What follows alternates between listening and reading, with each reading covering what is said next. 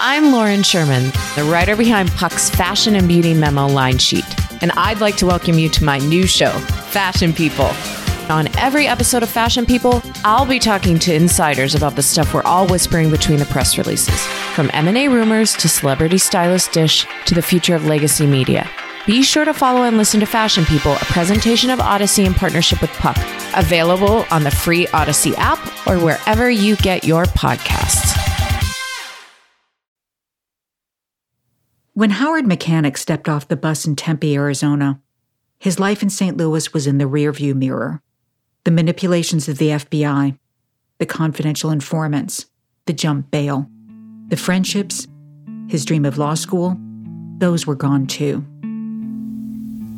I got off the bus and it was a warm day, and uh, I just had what I could carry. I had a backpack, and I had a my boombox,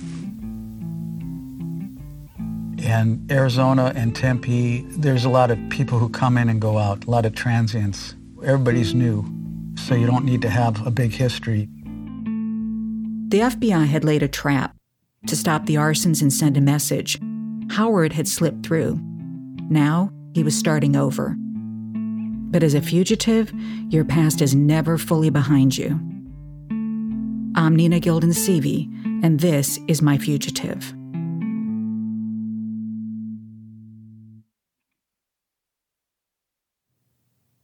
Took his time setting up his new life. He sold his car and his childhood stamp collection. So he had about $4,000 in his pocket. There was no immediate pressure to get a job. He audited a class at Arizona State on organic gardening. He hung out at the library reading books about plants. After a few months, Howard found a way to be in touch with his family, but not directly. That wasn't safe for anyone. The first time he called, I happened to be at my parents' home. That's Marilyn Goldfine, Howard's older sister.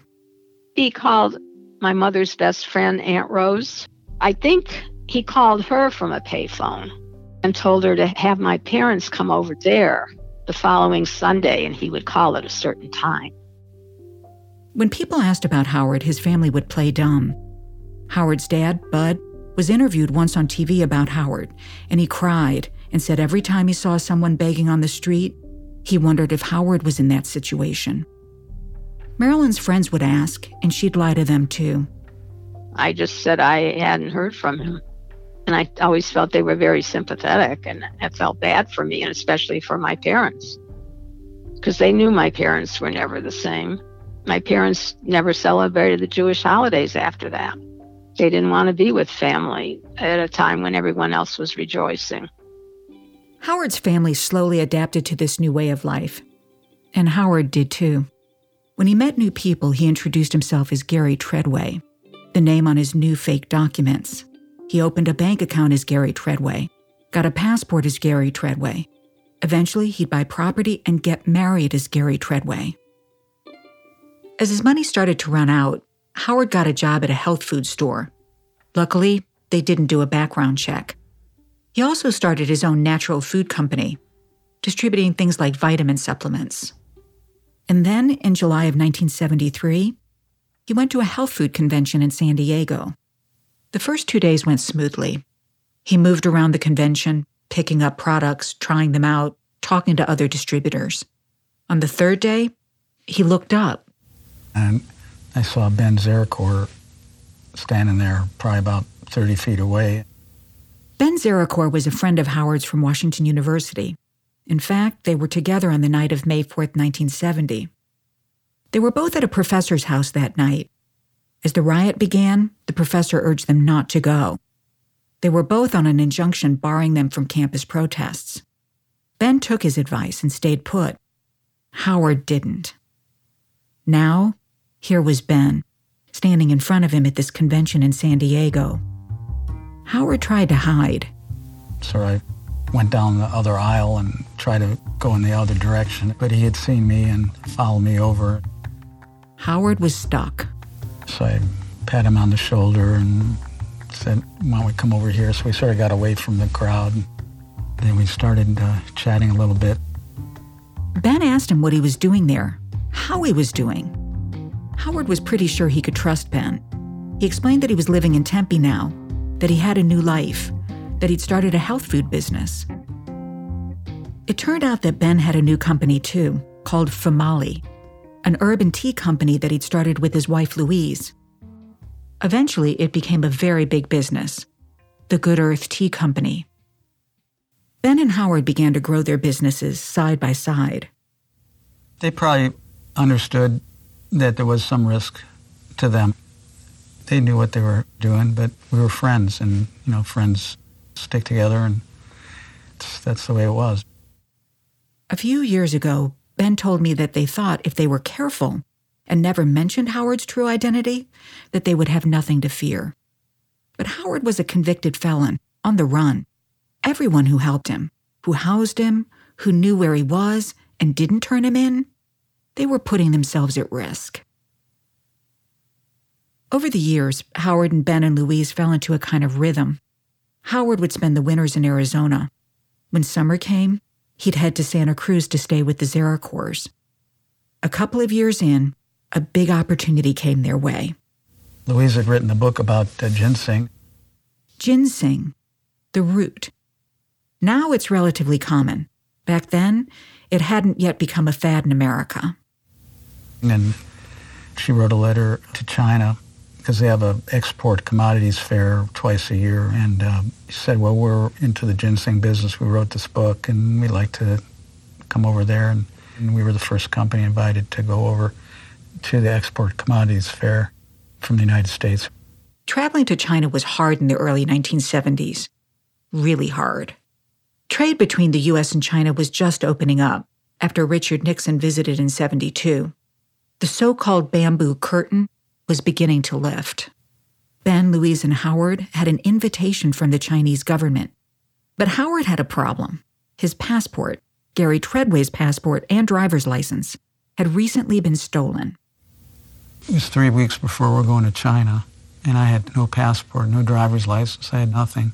And so I contact a passport agency and say, I need to get a passport pretty quick here. I had my passport stolen. They said, you need to provide some documents. I had no documents. So he asked them, Is there anything else I can do? And they tell him, Well, you can bring in someone to confirm that you are who you say you are. So I got somebody who worked with Ben just to come in, and he just signed a piece of paper saying, I am Gary Tredway. To Howard's surprise, it worked. That was sort of amazing that that's uh, all I needed to get a, a duplicate passport. So I got the passport, you know, about a week before we went to China. And uh, we were able to go on that trip. Howard had a new passport, but in his first few years as a fugitive, official documents were an ongoing problem. I think it was the next year I was in Santa Cruz and got a letter from Social Security Administration the letter said that two people were using the same Social Security number. So I'm freaking out here. The guy who gave me those identification documents back in St. Louis, Gary Raymond Tredway, he told me it was a new Social Security number. But it wasn't. Gary Raymond Tredway, the actual Gary Raymond Tredway, was alive and well and living in St. Louis and using his Social Security number, which meant Howard had a problem. Well, I don't want to stop living as Gary Tredway and start all over again. When they contacted him, the Social Security Administration asked Howard, aka Gary, to tell them where he was born and what his birth date was. So he came up with a plan. What I did was I had access to the employee records at Famali in Santa Cruz, and uh, I knew one guy who was working there was about my age, and so I was talking to him and how long you been working here? He says, well, I've been working here about five years. And I say, oh yeah, where are you from? He said, L.A. I said, were you born in L.A.? And he said, yeah, I was born in L.A. Now, Howard has extracted all the information he needs from this colleague. He writes a letter to the Vital Records Office in Los Angeles, asking for the birth certificate of this other guy. So I got the guy's birth certificate from Los Angeles. It was typed in 1948 and they had a certain type of font from the typewriter that was back in 1948. So what I'm figuring to do, I'm going to change the name, take his name off, and put in Gary Robert Tredway. Gary Robert Tredway, as opposed to his current fake name, Gary Raymond Tredway. But he needs just the right typewriter to match the font. So I went to thrift stores looking for old typewriters, and there was no luck. I was about ready to give up. He tries one last store, the fourth one he's tried, and he finds a match. So I bought it for eight bucks and took it home and I whited out his name and put my name, but obviously that is not going to pass. I knew a guy who was a printer. I figured he can shoot this and print it. We were all hippies, and I figured he's not going to be turning me in. And he said, well, I can do that uh, for 50 bucks. And I said, okay. But then he took it in and he said, well, I looked at it closely. It's got this blue seal of the county of Los Angeles. And we can't shoot that blue very easily. I need to get my photographer involved in this. So I'm now I'm getting way over my head. Every new person involved in the scheme was another chance to blow Howard's cover. But he didn't have much choice. He needed the photographer, even if it was risky. So the guy said he'll do it for two six packs. so I said, okay, go ahead and do that. The counterfeit birth certificate worked. Howard Mechanic was now Gary Robert Tredway, and that's who he would be for the next two decades. For Howard, all of this effort, all the deceit, stealing personal information from colleagues, lying to friends, for him, it was just a matter of survival. I was just forced to do it. I mean, that was what I had to do. It wasn't hurting anybody. I was still a nice kid. It wasn't like I was doing anything bad. As far as I'm concerned, I never did anything really bad. The documents were only part of Howard's survival strategy. Another piece was keeping new people at a distance. Never get too close. There was a few years there where I didn't have any close, intimate relationships because I had to stay away from people. I mean, I couldn't be buddy buddies and they ask a lot of questions.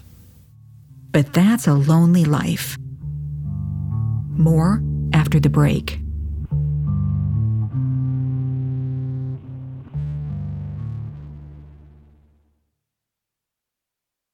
I'm Bobby Finger. And I'm Lindsey Weber. And I want to tell you about a podcast I think you're going to love. Who Weekly is a podcast about everything you need to know about the celebrities you don't. Does celebrity news stress you out? Are there too many people you've literally never heard of? Check out Who Weekly, a podcast hosted by Lindsey Weber and me, Bobby Finger. Each episode goes deep into the biggest Who celebrity stories of the moment, and if you're still confused, we even have a weekly call-in episode where we'll answer the most burning listener queries. Who Weekly airs twice weekly with brand new episodes on Tuesdays and Fridays. Listen and follow Who Weekly on the Audacy app or wherever else you get your podcasts.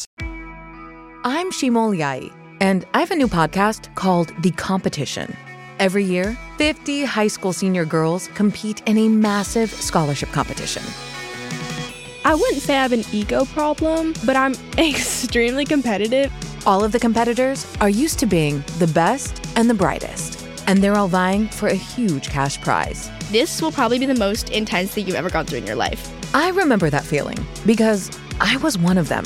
I lost. But now I'm coming back as a judge and also a kind of teen girl anthropologist. Because if you want to understand what it's like to be a young woman in America today, the competition's not a bad place to start. Hopefully, no one will die on stage tonight. From Pineapple Street Studios and Wondery, this is The Competition. Follow The Competition on the Wondery app or wherever you get your podcasts. You can listen to The Competition early and ad-free right now by joining Wondery Plus.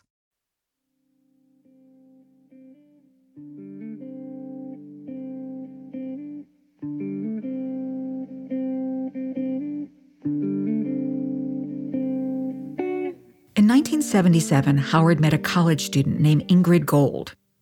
They started dating. And at first, he gave her the same lies he gave everyone else. I had a story about my parents were killed and they were hit by a drunk driver, and I had no siblings. People started asking questions. I would change the subject. As Ingrid and Howard got more serious, he decided to tell her the truth that he wasn't Gary Tredway, but Howard Mechanic. She took it in stride.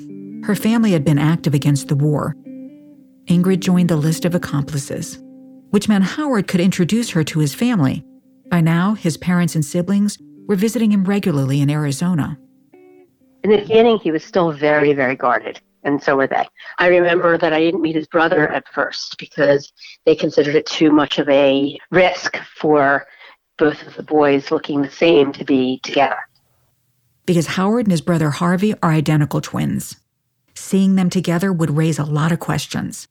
No way to pass him off as a cousin. They just look too much alike. In 1980, Ingrid and Howard get married. Soon after, they have a son. When I was pregnant with Ari, the question became, what would the baby's last name be? I didn't want to give him the last name Tredway because Tredway was a made up name. It wasn't his real name. So we gave the baby, Ari, the last name Gold, which is my birth name, my maiden name. Ingrid and Howard got divorced in 1984 when Ari was three, but the two stayed friendly. Ari's childhood seemed pretty normal, at least on the surface. He spent time with Howard's parents, but he was told that they were an aunt and an uncle, not his grandparents. I would say it was insanely normal with my dad's extended family. I didn't know that, you know, the exact relationship. And when I would ask my dad, he would kind of make it fuzzy, a fuzzy answer. When Ari met Harvey, he was introduced as his father's cousin, not as his twin brother. I knew my uncle Harvey before I knew he was my dad's brother.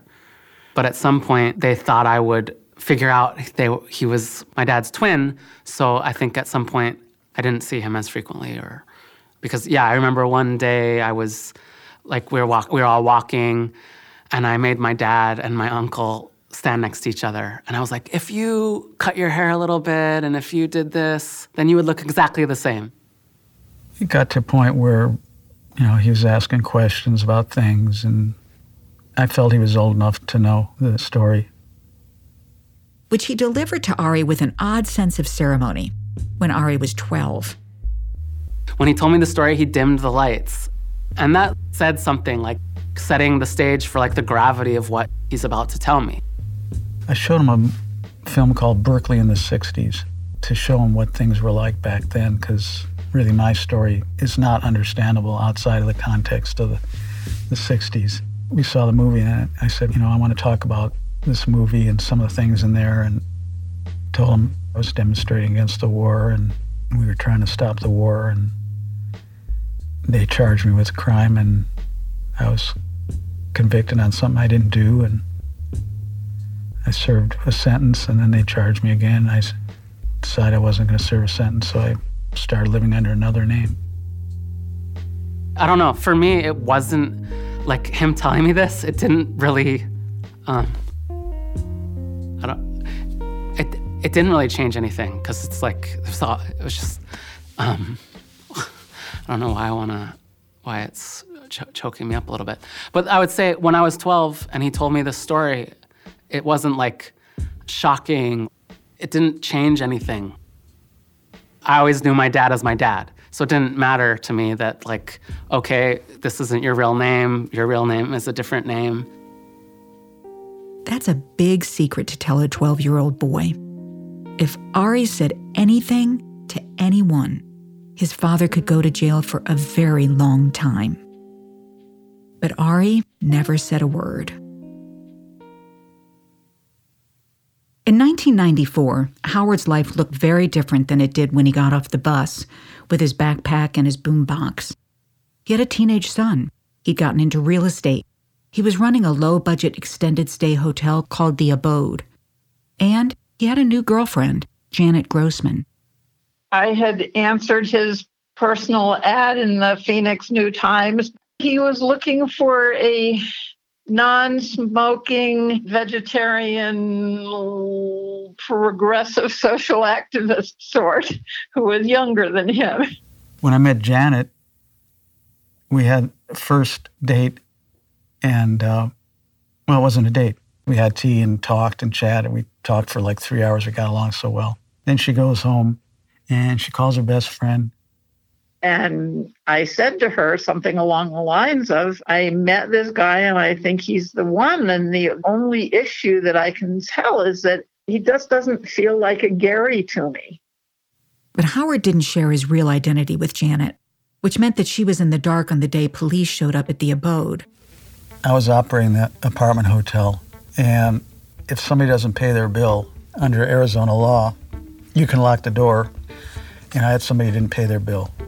So we locked the apartment. I told my employee to, you know, pack it up. We're going to put it in storage. The guy came, it was only like three or four days later, I think, and paid his bill and pick up his stuff. I said, okay, here's your stuff. And he was missing a sword. He had a collector's sword.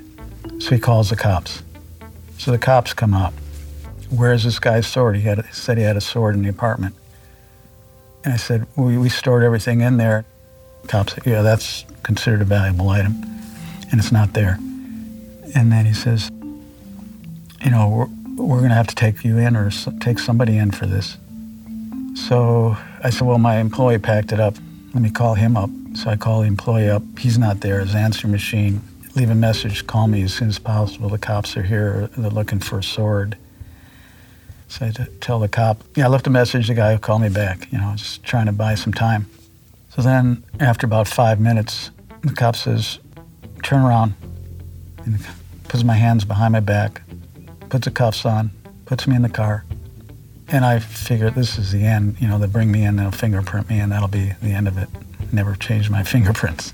That was a possibility I thought about, but I never did. Ari and Janet were there, watching. It was like Friday night, and we were both really upset, of course. Ari said to me, Don't let them take my dad to jail. And of course, I was doing everything I could think of at the moment to prevent that anyway, but I didn't know what would happen if he got taken in and fingerprinted and all that. Because Janet didn't know that her boyfriend was a wanted fugitive. But Ari did. The police put Howard in the car. We're driving down the alley, get about half a block away. And it's a good thing I had a strong signal on my cordless phone because the phone's in my back pocket. A cordless phone, not a cell phone. It has a short range from its base. And it rings. I tell the cop, stop.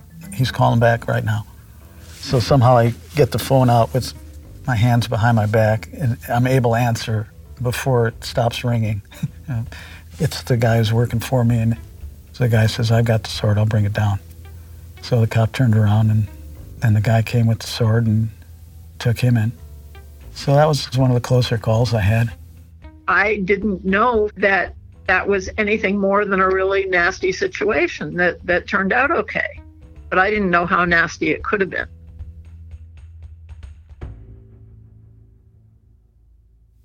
It wasn't until a year later, three years into their relationship, that Howard finally told Janet the truth of who he was. He did, over time, explain the whole thing to me, of course. I had been too young for being involved in demonstrations about the Vietnam War, but my mother, especially, was an anti war activist. So, you know, it was like none of this was foreign to me. It was just that his name, birth date, and social security number were all wrong. But he was absolutely who he was. As the years passed, Howard and his family managed to construct a fairly normal relationship. His mom, dad, and siblings could come visit him and Janet at the abode. Howard would introduce them to people as his aunt, uncle, and cousins. And this life worked for the most part. Until 1994, when Howard's mother Rose died. For over 20 years, the challenges of Howard's life as a fugitive had been mostly logistics. But this was something else. I wasn't there at the funeral. I saw her while she was alive, and we were able to spend some good time together. I mean, that was clear I couldn't go to that funeral. He couldn't be with his mother when she died. She couldn't see her son on her deathbed. And while Howard wasn't at Rose's funeral, the U.S. Marshals were. There was someone off in the distance. And when I saw someone I didn't know, I thought, well, that's weird. That's Marilyn, Howard's sister. My parents were in their 70s, and I knew everybody they knew, and he didn't come up and be with the group. So I looked at this person off in the distance in a suit, and I went, hmm, who's that? We did surveil her funeral. We did surveil the family at the time. U.S. Marshal Bill Presson was the primary investigator on Howard's case. When they picked it up, They didn't have a lot to go on, Presson said. We got basic information from the FBI, the warrant, you know, the basic circumstances and anything that wasn't classified, which was nothing. Everything was classified. For the most part, Howard's case just wasn't all that exciting. It was a dog, as we call it, because there wasn't much to it. I mean, the the really only interesting piece was the length of time that the guy had been missing was, of course, a significant thing, and what he was charged with, and that he had a twin brother that kept showing up everywhere. Again, Howard and Harvey are identical twins. So as they aged, people like Bill Presson could look at images of Harvey and know exactly what Howard would look like, which caused some trouble for Harvey over the years. Let's say you're speeding. They pull you over, they say, okay, license and registration. They put in a birth date and a, last name. That's enough to think, oh, this guy is wanted. So they pull me in. They wouldn't just give me a ticket, They'd take me in for fingerprinting every time. Then I decided this is too much of a hassle. I'm just going to get a different ID. So I got one from somebody, a friend who wasn't a driver. Now both the mechanic brothers have fake names. One a fugitive, the other, his exasperated body double. The mechanics knew they were being watched. They were also just trying to live like a regular American family, which of course, in many ways, they were. It had all become so normal over the decades the calls from payphones, the fake identities, a U.S. Marshal at the funeral.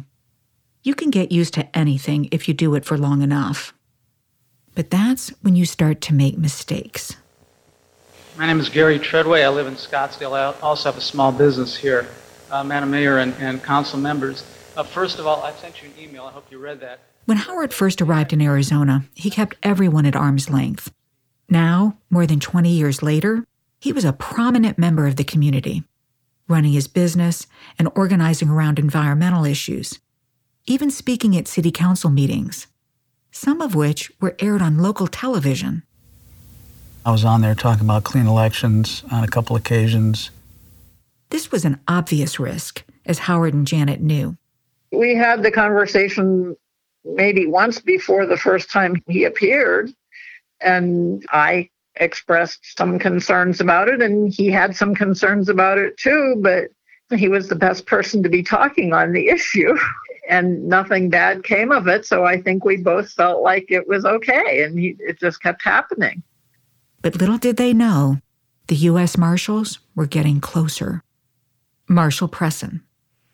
Some of our investigations had led us down into the Phoenix area on some leads, and they weren't as conclusive as I really would have liked. But it was a persistent lead. You know, this little piece of evidence just kept pushing us back toward Arizona. In 1999, with the marshals on his tail, Howard takes his biggest risk in almost 30 years. And uh, people asked me to run for city council. and I definitely said, I think that's a terrible idea in terms of your cover. And he said, you know, oh, it'll be fine, basically. And um, I said, Well, I have definite fears about this, and I don't think it's a good idea, but I do think that you'll be great on the council. And so if you are determined that you're going to run, I'll support that. And that's what he did. Howard was not entirely oblivious to the dangers. There was one committee that was supporting uh, my candidacy, and he said there was a problem several years ago with some candidate, and something came out after the campaign was already going. I mean, it really ruined the candidate. And is there anything in my past that is going to possibly cause a problem? And I said no. And uh, that was a mistake for me to agree, but I just uh, continued on a certain path, and it was like you're on a train and you stay on the train, and that's that's what happened. As the campaign train sped along, a local reporter reached out to Howard their reporter had come out initially to do tough pieces about all the candidates, and she came out to the apartment hotel. We sat out by the pool and talked about various things. And she had written a, her thesis on Kent State, and I don't know how that subject came up. I told her I was against the war, and that's nothing special. What an odd coincidence that this reporter, Penny Overton, had written her thesis on the shootings at Kent State, the killings that had sparked the riot at Washington University, the riot that had led to Howard's arrest, trial, and flight. Then we finished up the interview and she said, you know, we just this is just the introductory story. We're going to follow up. We always do a detailed background check on all the candidates and follow up on their background. And that time I, you know, realized I was in a bad situation. What I told her is I went to a college that had gone out of business, and I figured they won't be able to verify that. The paper checked the records of the school, and Gary Tredway's name was nowhere to be found. She started asking some other questions, and I asked her to come out. I wanted to talk to her about something, and uh, I told her the truth that I'm not Gary Tredway. I told her that I was living under an assumed name and that they charged me with something I didn't do, and I had to live under another name. And uh, if you publish this, I'll go be going straight to jail. I'm not going to get any bond. I've already been convicted and sentenced to five years. Howard didn't tell Penny who he really was, but he figured that Penny might be sympathetic towards his situation. Maybe her thesis would help her understand. Maybe she'd give him a break.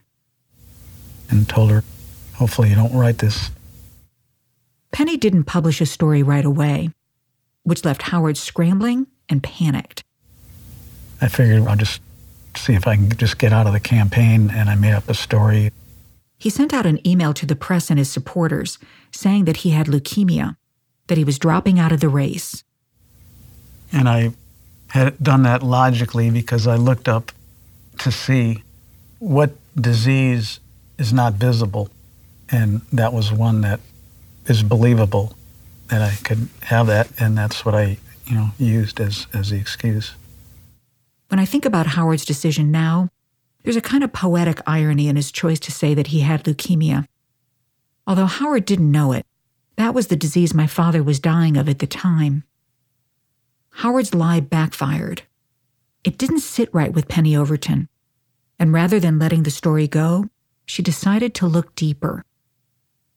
In early February, I got a call at my house just outside of Washington, D.C. The woman on the line said she was looking for Lewis Gilden, my father. I asked why. She said she was a reporter for the Scottsdale Tribune and she wanted to talk to him. And then she asked me if I knew a man named Gary Tredway. Again, I asked why, and she said, or Howard Mechanic.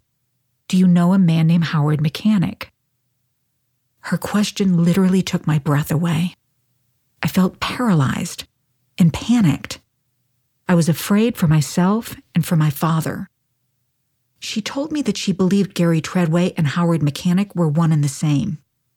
At that point, it had been about two years since my last communication with Howard.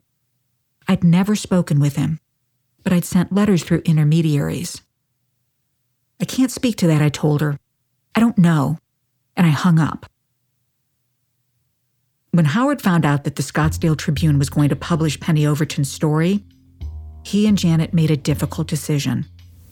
I immediately decided I wasn't going to live under another name. I was going to turn myself in. They needed to put things in order, to get a lawyer, and add Janet as a signatory on Howard's bank accounts so that she could manage his businesses while he was locked up. And so we ended up taking off at midnight and went to a motel in my name and were driving my car. He was wearing a goofy hat the whole time. The next morning, Howard and Janet pulled over to get some food. And we started to get out of the car, and then we noticed the, the newspaper box right in front of where we were parked with his picture of him from college days with picture of council candidate on the top fold of the paper, and we did not get anything to eat. We just left. The headline read Council Hopeful says life is lie. I mean, we just basically spent three days driving around the Phoenix area. That was just three days from hell. They knew it was just a matter of time before the authorities would come for Howard. His lawyer contacted the U.S. Attorney's Office in St. Louis, and he said that he was representing a fugitive who wanted to turn himself in. at this point, there was no reason for the government to negotiate because they basically had me at that time.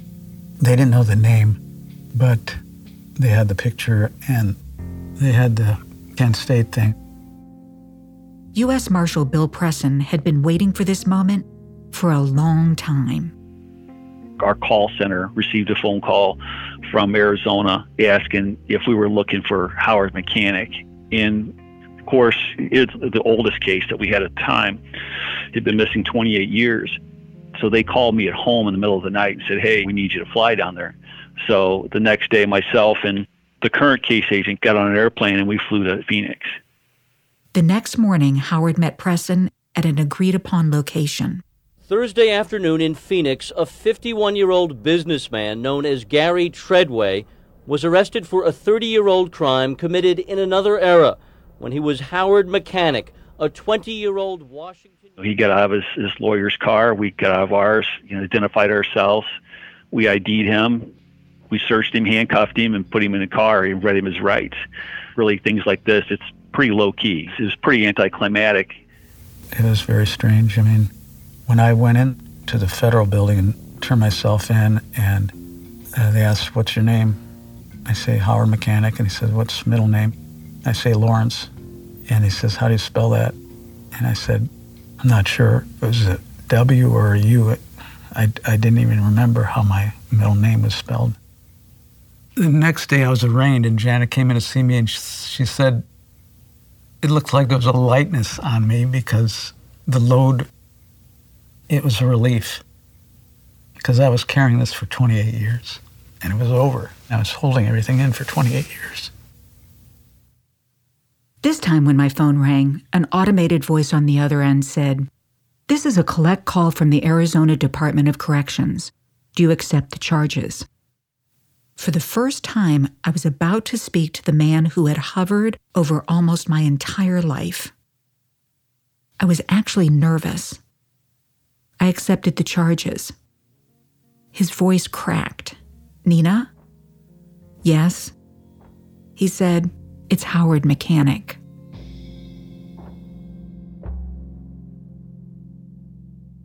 Howard was calling me from prison in Florence, Arizona. On September 5, 2000, Dateline NBC aired a special on his case. Howard sat in the TV room with his fellow inmates. He watched as Larry Cogan, my father's other defendant, made a staggering confession. He was the one who threw the cherry bomb at the policeman on May 4, 1970, Cogan said, not Howard. Howard's friends and family were determined to get him out of prison. The Free Howard Mechanic movement was formed. There was a whole group of activist types in Phoenix, and we had free Howard rallies, and we wrote postcards, and I sent multiple overnight letters to President Clinton saying, Pardon him, pardon him. Ari got a petition signed on his college campus. Ben Zaricor and other former students from WashU rallied behind Howard. The rabble rousers from Howard's past joined the activists from his present. My father died on Christmas Day in 2000. Just a few weeks later, on January 20th, 2001, on his last day in office, President Clinton granted Howard Mechanic a pardon. Giving Howard his freedom was seen by many at the time as a way of closing the book on the long, tortured history of the war in Vietnam and the resistance against it. In April 2001, Howard came to St. Louis for my father's memorial service. It was held on the Washington University campus, a return for all of us to the scene of the crime and a reckoning with it. Percy Green gave a eulogy, and so did Howard. I'm sorry uh, there wasn't some closure for Lou on, on this particular issue. This weekend is, is sort of closure for us. A lot of people, and I didn't understand this when I came to town here. I've been carrying around a burden for 30 years. I didn't realize how many of my friends were carrying around the same burden. They felt that they lost one of their own. And I was lost for 30 years, and I'm sorry that I wasn't here uh, to see Lou. Lou also told, told uh, Nina that Howard won't ever return. He was wrong. I'm happy he was wrong on that one. When I got out of prison on, on a presidential pardon in January, one of the first things I thought about was how I was sorry that Lou wasn't here to see that. I'd like to give to his, his widow a copy of my pardon for Lou.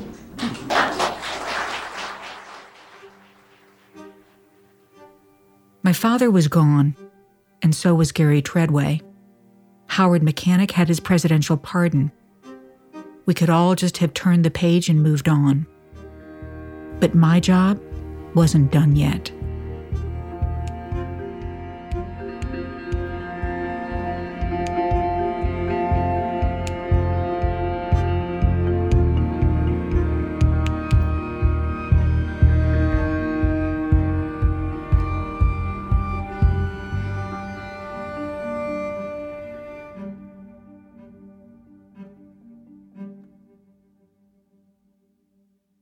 Next time on My Fugitive. The documents prove for the first time that the FBI undertook a program in 1968 to harass and destroy New Left political organizations whose views the federal police agency disagreed with.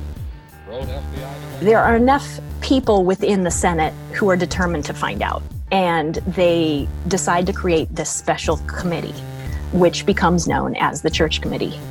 Senate investigators charged today that the FBI at one time sought to blackmail the late Martin Luther King into committing suicide. The evidence. Everything in the personal files was destroyed. So, Church actually backed down, at least from pursuing the origins of that investigation.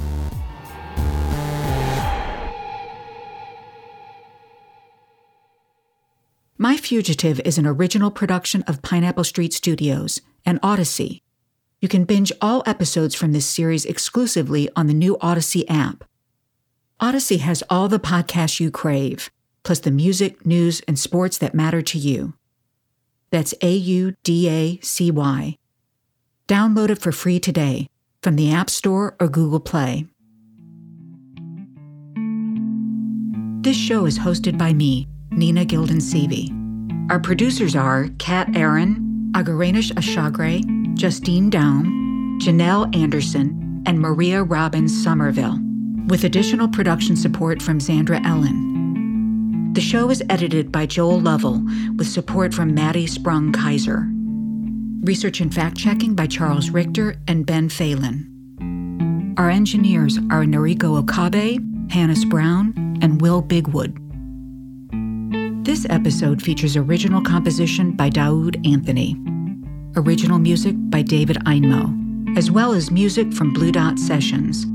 Special thanks to our executive producers, Max Linsky and Jenna Weiss Berman. And thank you to each of our guests for joining us to help tell this story. And for more about this show, including photographs, FBI documents, and more, follow us on Instagram at My Fugitive Podcast and visit our website at myfugitivepodcast.com.